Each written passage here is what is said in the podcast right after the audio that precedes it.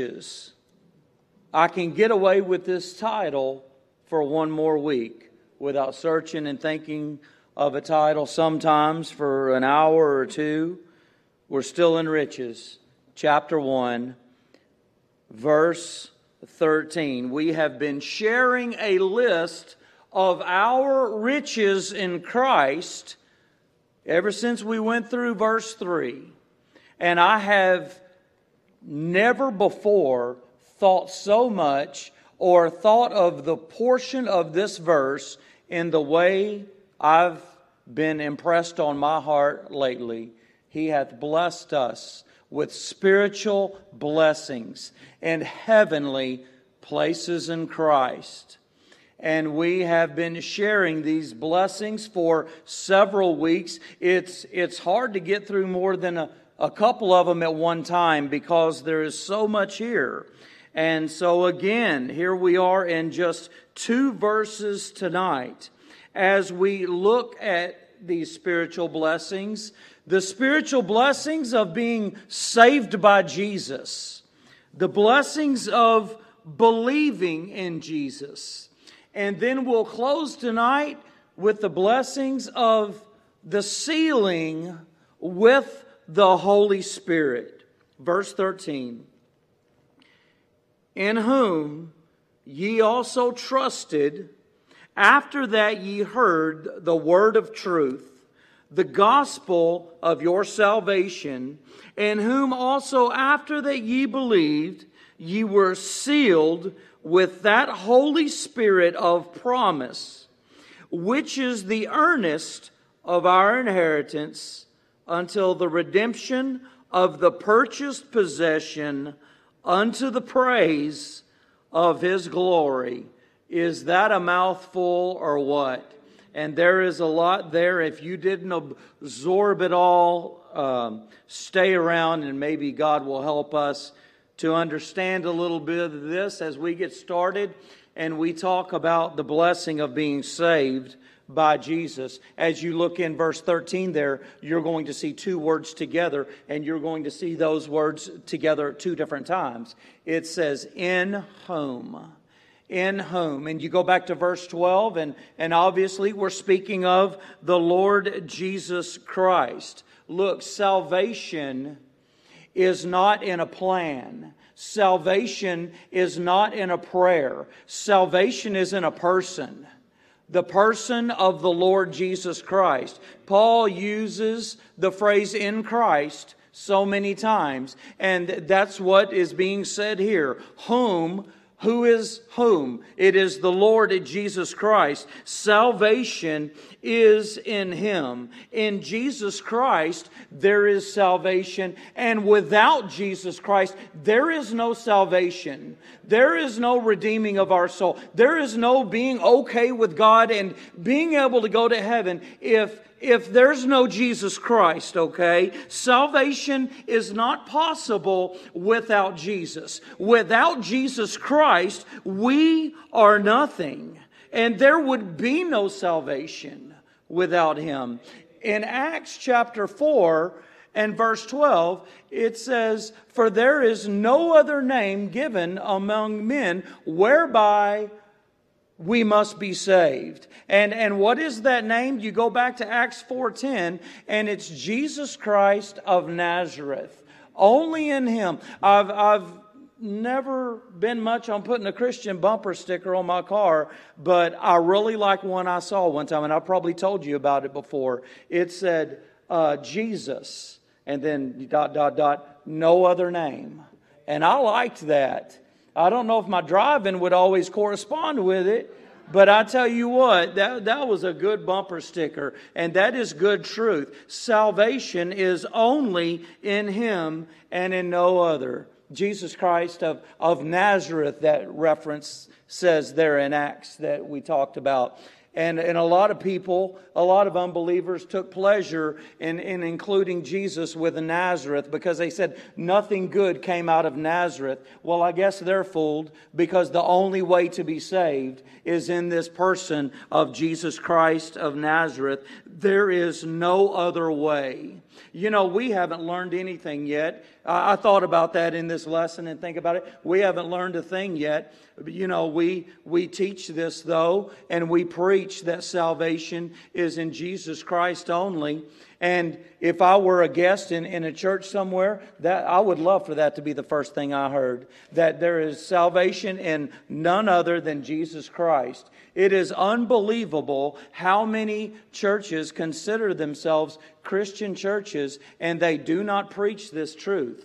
So praise God, just to share the blessing, the spiritual blessing that we have, that Jesus saves, that we are saved by Jesus. You know, salvation is a miracle, and it happens in Christ and Christ alone, Christ plus nothing else.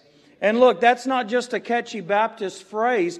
That's true. And who knows among those that are here tonight or listening online, are you depending on anything else? Does Jesus need any help from you or anything else to save you? Because that's great concern about what true salvation is. Because I didn't have to get wet in a body of water to be saved. I was saved by faith in the Lord Jesus and Jesus alone. And that's the only way to be saved. Jesus gives eternal life, which is actually, when we're looking at these blessings, that's the first blessing that someone needs. That's the only blessing that someone can have first. I mean, that's the only one that comes first, is to know and to receive Jesus Christ as Lord and Savior. And salvation in Jesus, what a blessing. It's presented in the Word. Thank God for the Word of truth and the gospel of salvation in Jesus that we find in the Bible. If you're here tonight and you're saved, you heard the gospel of Jesus Christ. You either heard it in your reading of the Word of God, someone read it to you, someone preached the death, burial, and resurrection of Jesus Christ, the good news of Him for our sins according to the Scriptures, or they witnessed it to you in some way. Romans chapter 10, around verse 14, you look in there and you will see that how are they going to believe unless they hear? And so it's by the hearing or the preaching of the gospel that someone might be saved. Some have rejected Jesus Christ. Some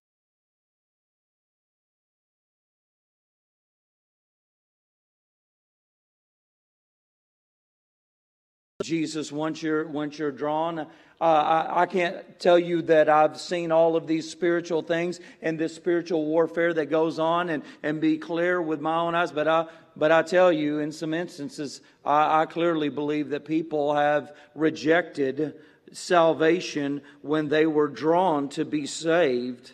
And that's a sad thing. But so many have rejected the salvation that God offers. Some haven't heard it yet, but I'm thankful that missionaries are continuing to be faithful and to go to the ends of the earth to preach the gospel of salvation. I'm thankful that we support missionaries who are preaching the true gospel of Jesus Christ, because some haven't heard it yet, but we have.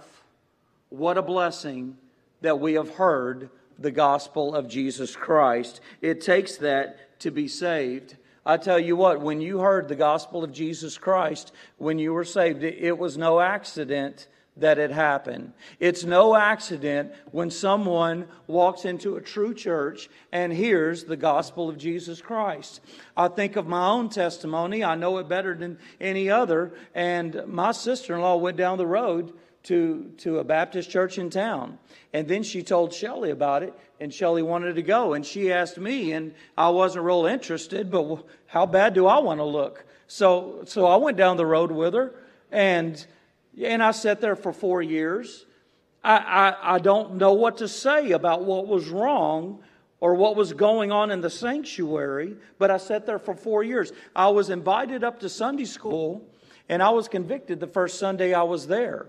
I had perfect attendance. I should have had a star and cookies because I was there every Sunday morning for 6 months. And then I was saved. And it was no accident that all of those things happened. When someone is saved, look, God is willing and desirous that His gospel go out and that souls be saved. Wherever you heard the gospel of Jesus Christ, it was no accident whatsoever. It's no accident when someone hears the good news of the death, burial, and resurrection of Jesus. It's never an accident at all. The Bible says in Luke chapter 19, for the Son of Man is come to seek and to save that which is lost. And clearly and precisely, do you understand that Jesus does the saving? Jesus saves. I get real troubled at everything someone tells me that they have done in order to be saved, when it's Jesus who does the saving. We are literally saved by Jesus. He does the saving, and we are rich. We are rich in Christ that we're saved by Jesus. But let's look at the riches and consider the riches of believing in Jesus, because we do have a part in it. It says in verse 13 that salvation is in Christ. It says, in whom twice we have heard the word. And then it says, in whom also after that ye believed. Let's just stop right there. That believing is us placing our trust in Jesus Christ. That's what happened when we were saved. We placed our trust in Him. We were able to respond to God and the gospel with saving faith, because we got it from the Word. Faith cometh by hearing, and hearing by the Word. So we heard the Word of truth, and we were able to respond. And when we responded and we placed our faith in Jesus as sinners, we were forgiven for all of our sins. The gospel is pure and it is simple. And He forgives us of all when He saves us.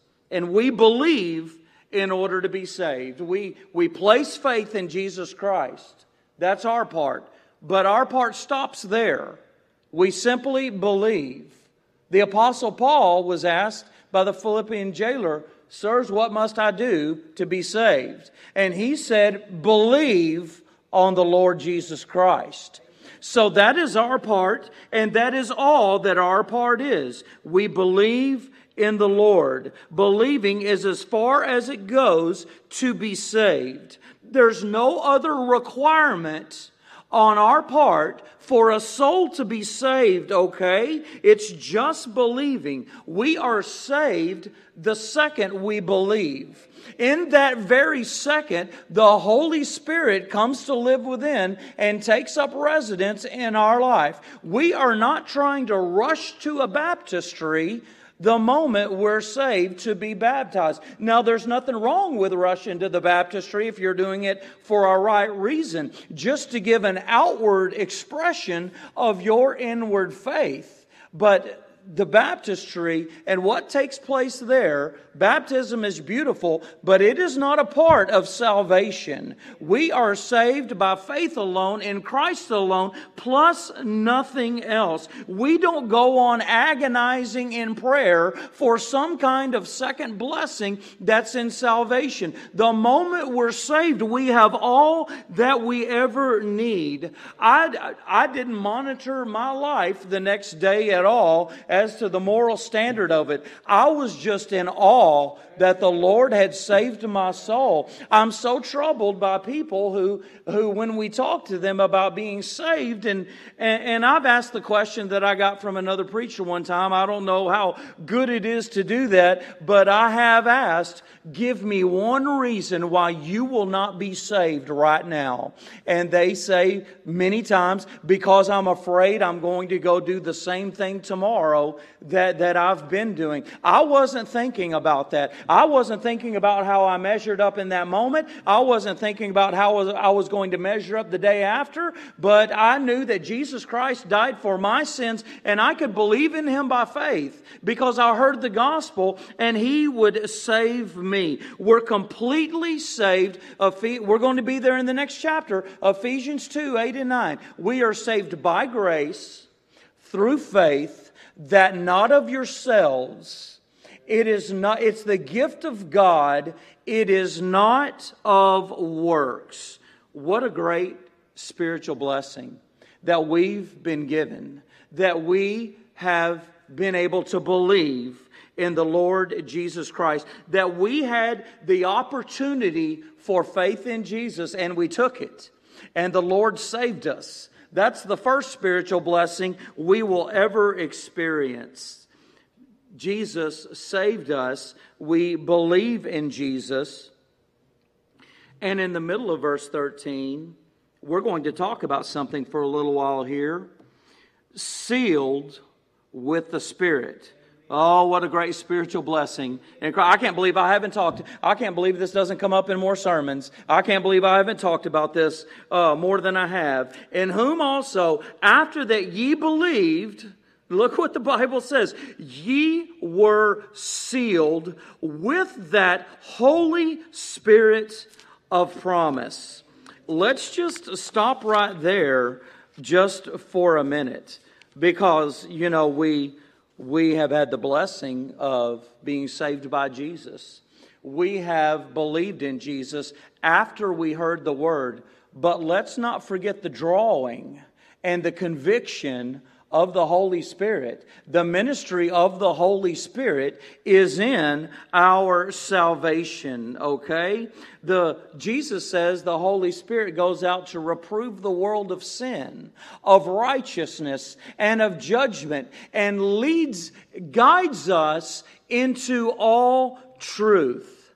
And the Holy Spirit is the seal of our salvation. Okay? Ye were sealed with that Holy Spirit of promise.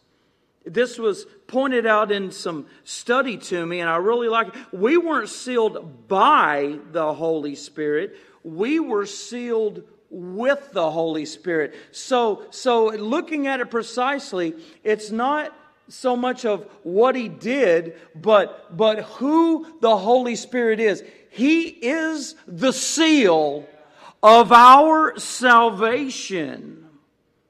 Wow.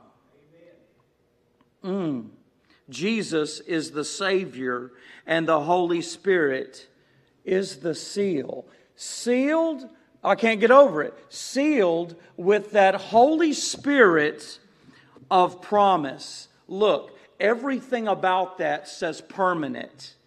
I'm not just saying it feels that way. You look up the words, you look up the original language.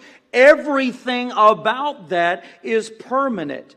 Paul uses the word seal here, and every reader of that time, and us when we learn it, will know that someone would be thinking of a king making a decree and the sealing on that decree that was made. They used hot wax a lot of times, and it was a permanent thing that took place. I saw for 14 years... From 1997 to 2011, I saw 18-wheelers coming from Brenham, loaded with ice cream. And they would come down 290, and they would come into Houston on past Humble and pull in that little Bluebell Branch. And a fellow named Carl McCall had the ETA known to him as to when that 18-wheeler was going to get there. I'm talking, this is overwhelming. Same person, Carl, for 14 years. And when that 18-wheeler would pull in the parking lot, he wouldn't look at who's driving. He wouldn't look at the cab. He wouldn't look at the trailer. He was looking at that seal on the back of that trailer. And the first thing he would do was go up to it and make sure that seal wasn't broken. And he would receive the paperwork. And if that paperwork said that there was one pallet of homemade vanilla ice cream on the back of that trailer. That means that there was 11 layers of 7 sleeves, 4 half gallons in every sleeve. There would be 308 half gallons of homemade vanilla in the back of that truck by way of the paperwork. And there was a lot of confidence it was going to be there if the seal wasn't broken. Man, Carl will be watching for that truck. And he went out there and he grabbed that seal. And to my knowledge, in 14 years, that seal was never broken. And what was said to be in the truck was in the truck after he broke the seal. You had to break the seal to get inside to confirm it. But look, when we're talking about being sealed with the Holy Spirit of promise, there is no breaking that seal.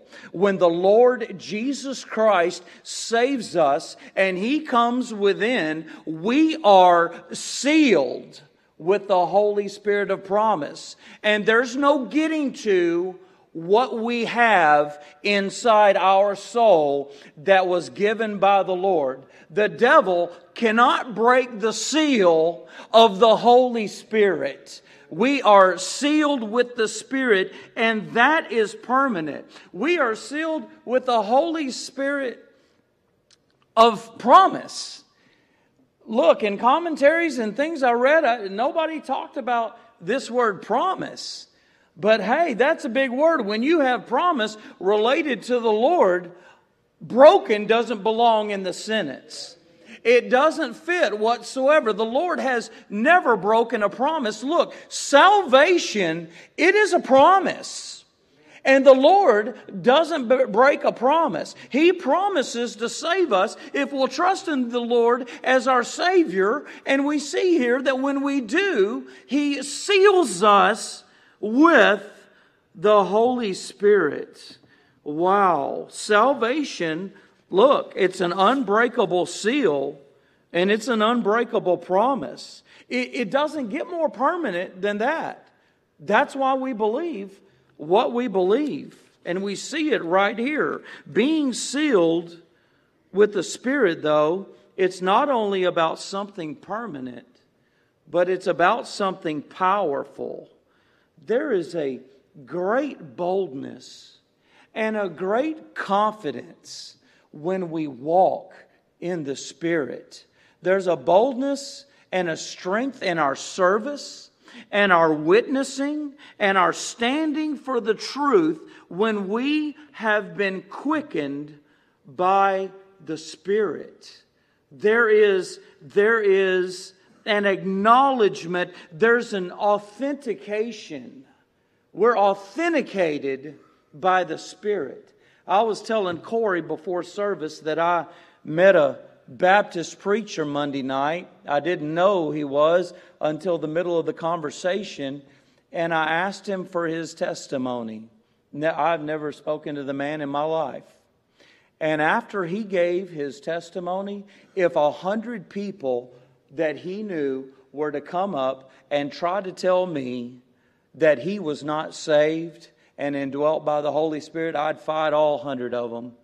I tell you what, it was so evident that this man was a man of God and saved. The power of the Holy Spirit was overwhelming in his testimony to me. And I'm not talking about a mushy feeling something or hair standing up on the back of my neck. I'm just talking about the impression of the Holy Spirit and a kindred spirit that is made. And the sound of truth, the sound of salvation from a soul that has been saved. I tell you what, there is the presence of the Holy Spirit that authenticates a believer. He just gave me his testimony. He wasn't trying to convince me that he was saved.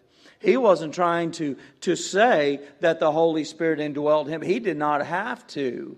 The Holy Spirit was indwelling. He was simply giving his testimony, and he was authenticated. I've known people have walked the aisle in church before, and they have said, I'm tired of trying to think so positive. I'm tired of trying to tell myself over and over that I'm saved. I'm tired of trying to convince other people that I'm saved. There's an issue there. There's an issue there because the Holy Spirit indwelling the believer, it authenticates the believer. And it's there, and there's no effort in it. It's the Spirit at home in our lives. There is a power that authenticates us as being sealed with the Spirit. But we can not only consider how permanent this is and how powerful this is, but let's consider some property. Ye were sealed with that Holy Spirit of promise, which is the earnest of our inheritance until the redemption of the purchased possession unto the praise of His glory. When the Lord saves a soul, that soul is marked by the Lord. The Lord knows those who are His, and He knows those who are not His. It's kind of like you think that some might have the idea that they'll slip in with church attendance, and the Lord won't differentiate in that time. The Lord knows who are His, and He marks them. He marks them by sealing them with the Spirit. You know, I had a T-shirt. I don't know where I got it. I don't know what all it said, but I know it said God's property on it. And there's nothing wrong with wearing that on the outside, but just know that you're wearing that on the inside by way of the Holy Spirit. You have been bought with a price. We are God's purchased possession. We are His property. And what's inside you, look, it cannot be changed. It cannot be tampered with. I've told a lot of you this story before, and I don't know what to say about preachers telling the same stories a lot. There's just some I like. And some keep coming to my mind about different things. So some of you have heard, some of you haven't heard about the really nice talkative janitor in a grocery store that I've been to several times. And he came up to me so excited one day. And he said, "Hey," he never knew my name. I was "Hey." And he said, "Hey, guess what? The store bought me a new broom." He said, "And I would show it to you, but it's locked up in the closet and I don't have the key." Aren't you glad that your salvation is locked up and you can't get to it? Because we would mess it up if we could, but we can't. Our flesh can't get to what God has sealed within us. Okay? Wow, it cannot be changed. The seal cannot be broken. Let's look at a payment in verse 14, though, also.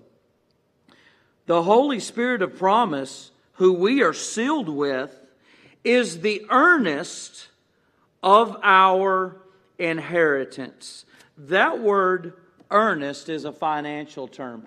I don't hear it as much today as I did 20, 25 years ago. The earnest payment, down payment. Maybe I don't deal with finances as much. I don't know if they use that term anymore or not, but I've heard it a lot. It's a financial term, and earnest speaks of money given as a down payment that guarantees that the balance will be paid. Okay, that's what is given up front as a pledge, as a commitment that the rest is coming. And that doesn't always happen in this world. Some people put some money down on the car, make a payment or two, and next thing you know, we might not make it to the end. That's not guaranteed.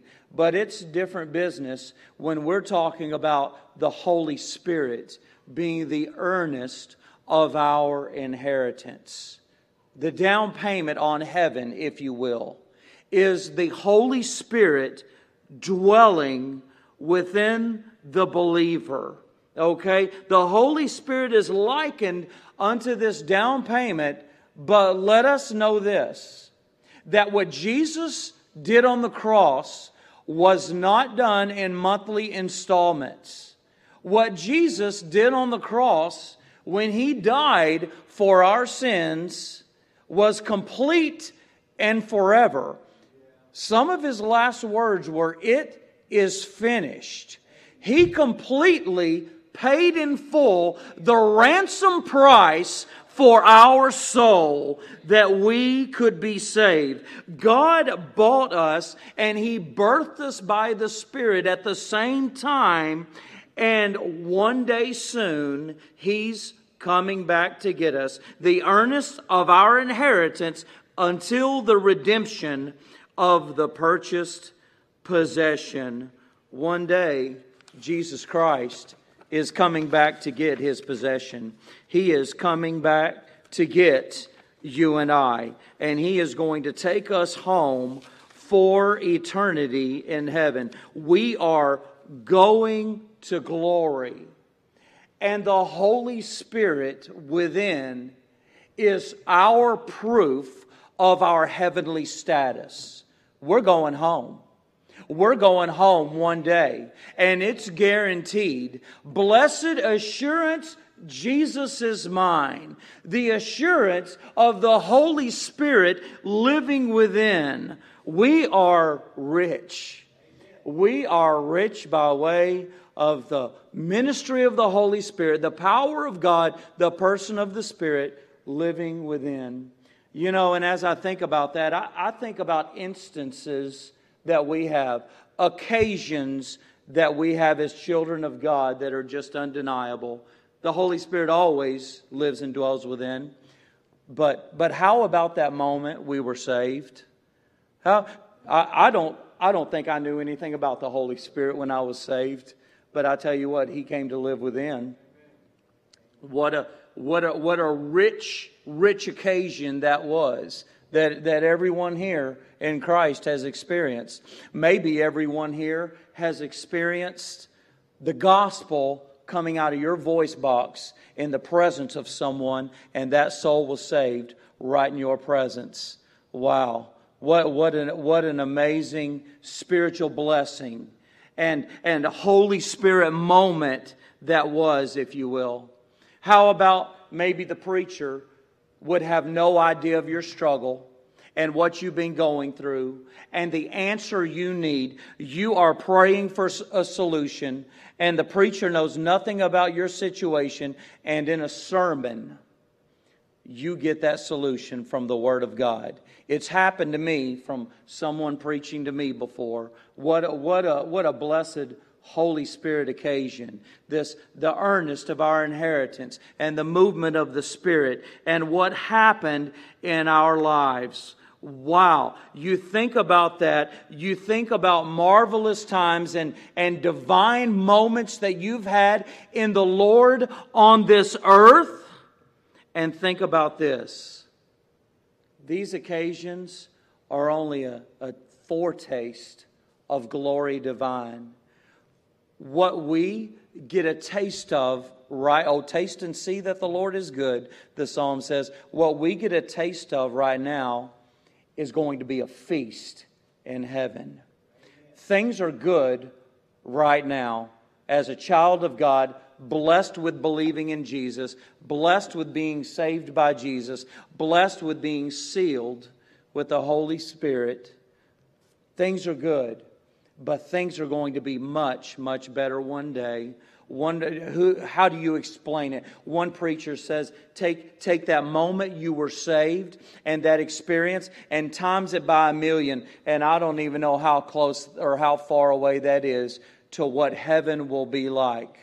When God comes back for his purchased possession and we go to heaven, we are going to be so excited in that first hour.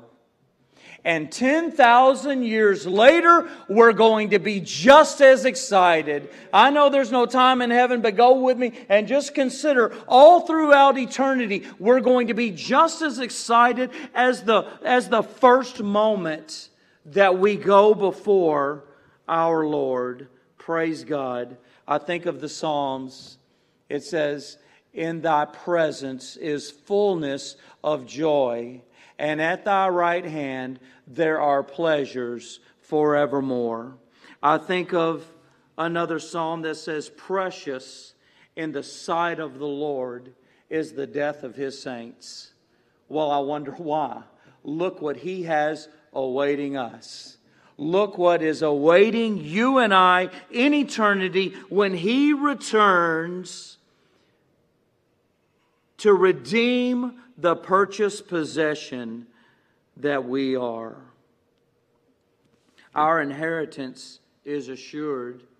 We are sealed. We are promised. We're purchased.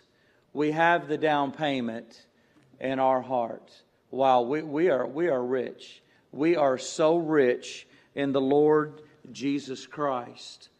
Let us be forever thankful for that. Let us give him praise. He hath blessed us with all spiritual blessings and heavenly places in Christ. And at the end of verse 14 right here, it says, "Under the praise of his glory." We are so rich in Christ. He has blessed us. We ought to praise him all the time. You know, and I think we agree with that right now. We're in this word, we hear this word, and if we're falling kind of lackluster on praise, all we have to do is look at everything he's done for us. We should praise him every moment. Praise him for the riches that we have in Jesus Christ. Well,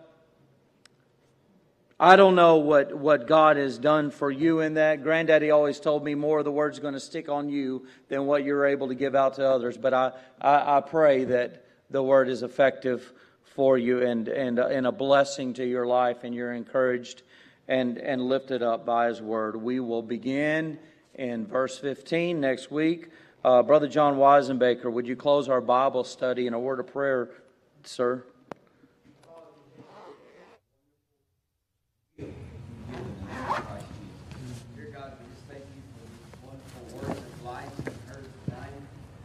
Joy and privilege it is to gather together and to worship you in truth and in spirit, Father, and to hear again the wonderful gift that you've given us in Christ Jesus. Thank you, Father, for your marvelous gift that you've given us.